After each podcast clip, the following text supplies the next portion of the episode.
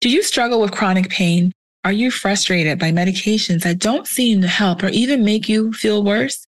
In this episode, I continue my conversation with occupational therapist Jessica May Tang on her Breaking Free from Chronic Pain podcast to reveal how understanding your genetics can unlock the root cause of your pain and the personalized solutions to overcome it. If you're ready to make a plan to overcome pain, you need to hear this episode. Welcome to Pivoting Pharmacy with Nutrigenomics, part of the Pharmacy Podcast Network, a must have resource for pharmacist entrepreneurs seeking to enhance patient care while enjoying career and life. Join us as we pivot into nutrigenomics using pharmacy and nutrition for true patient focused care. Explore how to improve chronic conditions rather than just manage them celebrate entrepreneurial triumphs, and receive priceless advice. Align your values with a career that profoundly impacts patients. Together, we'll raise the script on health and pivot into a brighter future. Hello, hello, hello. This is Dr. Tamar Lawful, Doctor of Pharmacy and Certified Nutritional Genomics Specialist. Before you listen in to my interview with Jessica May Tang, I want to thank our listener of the week who says, Thank you for letting me know that even at my age, I can still have hope if I let science and genetics be my starting guide to my journey. You are welcome and so right. It's never too late, no matter your age, to start your health journey and use nutrigenomics to conquer your health goals. And remember, when you leave us a five star review, you'll get the chance to be featured as our next listener of the week, and I'll give you a shout out right here on the show. Today, we're continuing our conversation with Jessica May Tang on the Breaking Free from Chronic Pain podcast. Listen in. Okay, so let's segue into like the nutrigenomics part, since that was a nice little segue there. Explain the nutrigenomics part. The nutrigenomics is my heart. I absolutely love it as using it as a tool to help patients get off medications and improve their health. So with the nutrigenomics reports, again, going back to that's how your food affects your genes. So for example, I'll share my personal experience. I am deficient in vitamin D. No matter what I do, you know, my level's at 17 and it stays there. So vitamin D is important for bone health. You know, it can even affect mood. So depression, uh, menstrual cycles, it's involved in so many aspects because it's a hormone. It's actually a hormone. So my genetic test gave me the answer as to why I'm always low in vitamin D.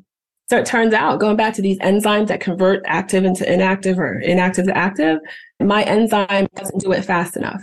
It won't convert D3 into the active metabolite of vitamin D that we actually gives us the health benefits that we need. Um, it will convert it, but very small amounts. So as a result of that, I can't take the vitamin D amount that the average person takes. I need significantly higher amounts of vitamin D to get my levels up.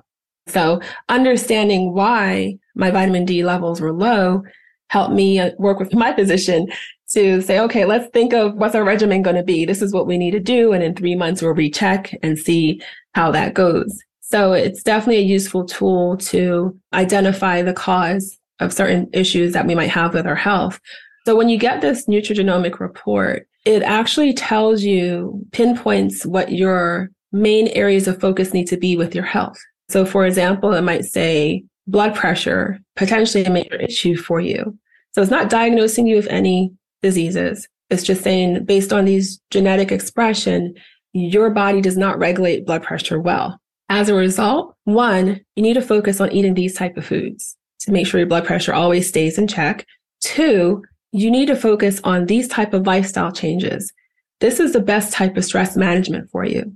And it will list the yoga, Pilates, walking, whatever it is. When it comes to exercise, it will say avoid this type of exercise because of X, Y, and Z. So for me, I love boot camp training. It gets my adrenaline going. I feel like I've accomplished a lot, you know, and I build my strength. But based on my personal profile, I should not be doing high intensity interval trainings, maybe but twice a week. The rest of the time, I need to be walking or doing yoga or swimming. That type of physical activity will help me burn fat and lose weight better than high intensity workouts. Wow. It even gets that specific. And then on top of that, it will tell you the type of supplements you may need. So when I coach my clients through their nutritional part of things, I'm a huge advocate for the foods that you eat, giving you your nutrients. And there are some basic supplements that we may need in general, but I really try to work with them to change their eating habits so they can get the nutrients and vitamins that they really need from foods versus having to buy all these supplements because that defeats the purpose of what I'm trying to do, which is get them off medications. And I don't want to switch out their medications for supplements. mm-hmm. Yeah take out these five pills, but take these other five supplements exactly. instead. Right, right, right, right. Okay. And then can we go back to your example with the vitamin mm-hmm. D? Did it tell you what kinds of foods that you needed to focus more on eating that works for your genomics? Yeah. So I had an issue with oxidative stress. And oxidative stress really stuck out to me um, because it made so much sense with everything that was going on with me. So with oxidative stress, you want to do healthy fats. I have a lot of food allergies as well, which plays a role in that as well. My body's constantly in a state of inflammation. And that, by the way, leads into pain as well, mm-hmm. right? So I notice when I'm eating better, I don't have my joint pain in my knees. When I'm eating the healthy fats and the carbs that are low glycemic, so they're not going to spike my blood sugar really high after I eat them. Uh, so like sweet potatoes are good, squash, and so vegetables, pretty much, you know, are carb. Vegetables are carbs. And a lot of people don't realize that. They don't see veggies as carbohydrates, and they are. So healthy fats, the vegetables, the broccoli, the spinach, the asparagus, onions. Now I don't like onions unless they're cooked. So that's fine. They're still onions and I cook them. Fish. And then when it comes to meats, you want to do the, the pasture raised, organic, grass fed or pasture raised meats because they're a healthier source and you get a lot more vitamins and nutrients from them than you would the other sources of meat if you are a meat eater. So those were some of the things that were recommended for me when it came to the oxidative stress part of things. Just right there in your results, it's all part of the results that you get. It's all right there, just written out for you. And then with my clients, I take it a step further. So once I get their nutrigenomic test results, I set them up with a meal plan that actually matches their genetic test results. So the test tells them the top three things they need to really focus on towards health improvement. And the one that's the highest priority, there's a company that is associated with the genetic testing company. They do meal plans. It will link their meal plan to that top priority based on a genetic test. And it has all the foods in there that they need to eat and delicious recipes. So then my clients get that meal plan and whether they use it or not, it's up to them. They don't have to do the exact recipes if they don't want to, but it's there and it gives them an idea of all the types of foods that they can eat that's better than McDonald's or Burger King, Carl's Jr. and all the different kinds of recipes available yes. to them too, using those specific food items. Yeah.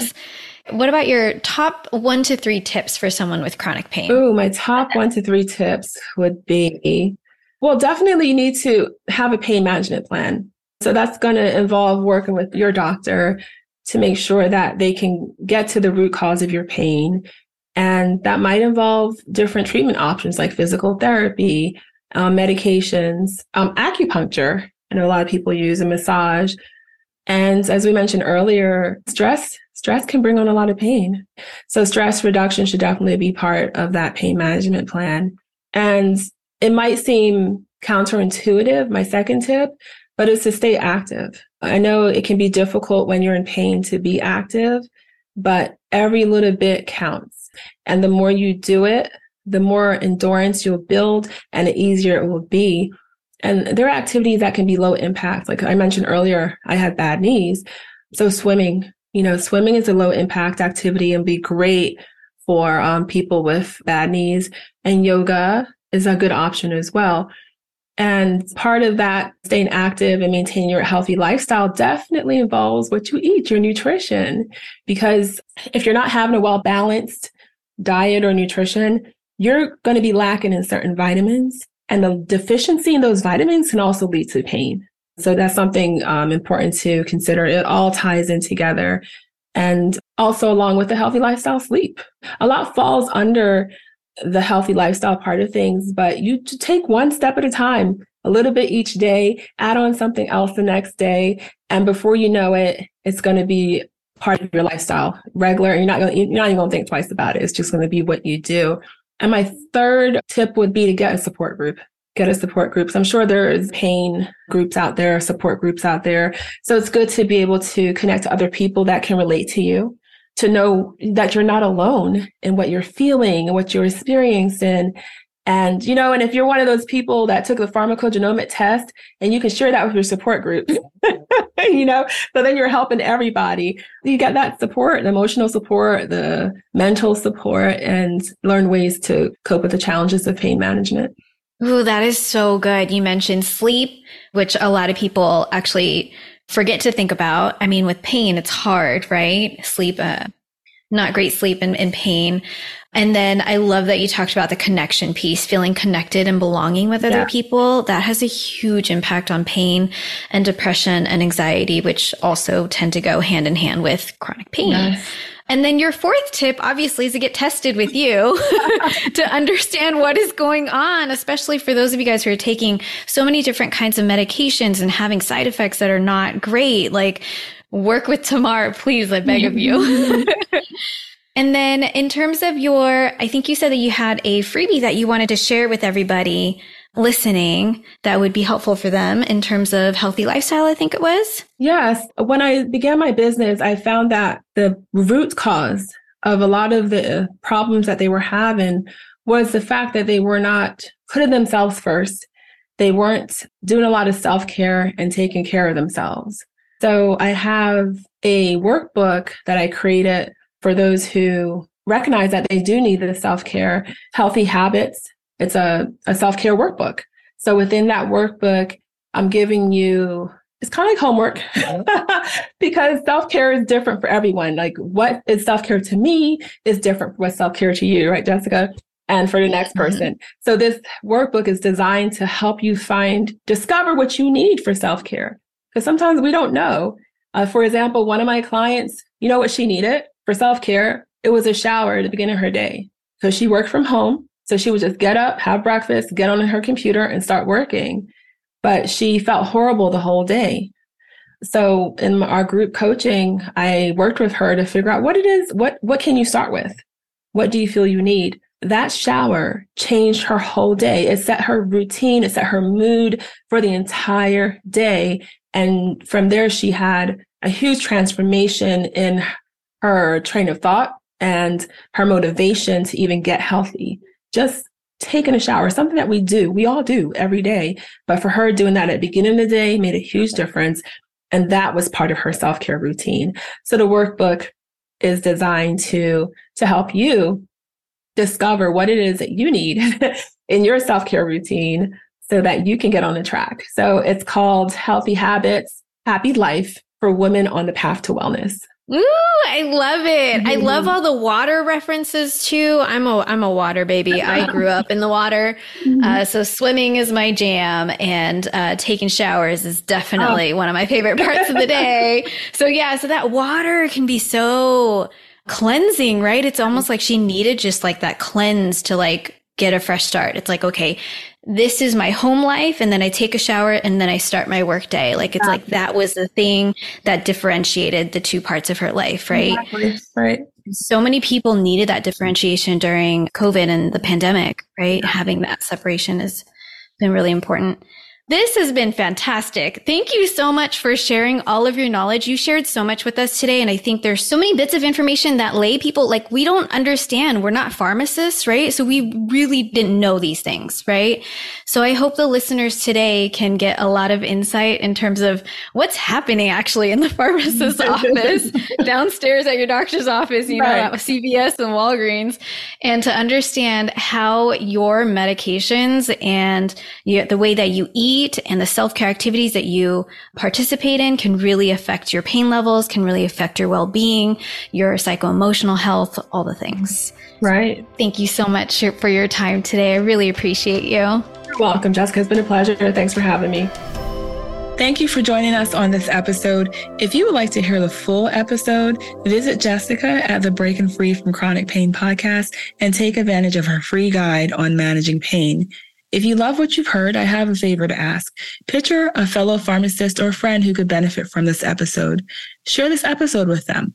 By doing so, you're not only adding value to their journey and fostering nurturing connections in your community, but also joining in an exciting communal endeavor, raising the bar in healthcare. It starts small just by sharing this episode. And if you've appreciated the time spent together on the show, let the world know. Leave a review. It's simple as that. Open your Apple Podcast app, scroll down, and give it a five star rating. Maybe share a sentence or two about what you enjoyed. That action, as tiny as it might seem, would mean the universe to me. Plus, it also lets other kindred souls know that our show is worth a listen in their precious time. Together, we can make a difference in the world of healthcare. Are you up for it? Coming up next week on the show, we have part one of a part two series for pharmacists where we'll be diving deep into the landscape of promoting positivity and cohesion within your pharmacy team so you can navigate through the challenges with grace, adopt a we mindset, and effectively address concerns without the constant feeling of being on a battlefield. See you back here next time. And until then, always remember in your journey as a healthcare professional, always raise the script on health because together we can bring healthcare to higher levels.